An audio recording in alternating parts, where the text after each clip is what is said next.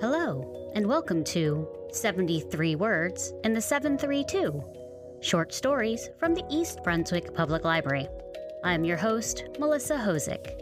Since 2018, the library has been celebrating National Short Story Month with a short story competition. With inspiration from our area code 732, we challenged our community to write short stories with 73 words or less. This podcast showcases some of our authors from the grown up category. Today we are joined by Annie Wickersty from Staten Island. Welcome, Annie. Hi. When did you start writing?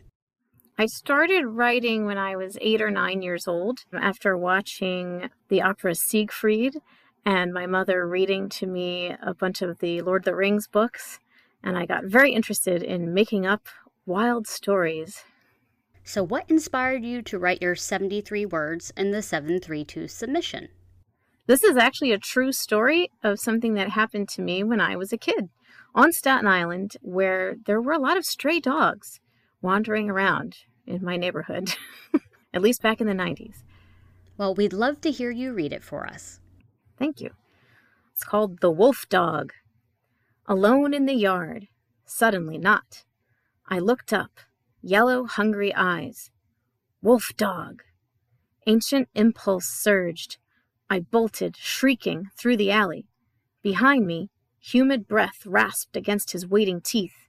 Then at once, wham! The screen door crashed open.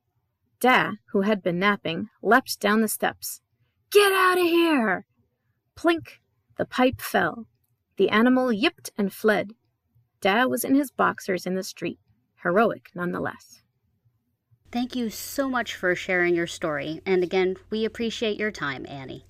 Thank you so much for the opportunity. Thank you for joining us today on 73 Words in the 732. We hope you enjoyed this episode.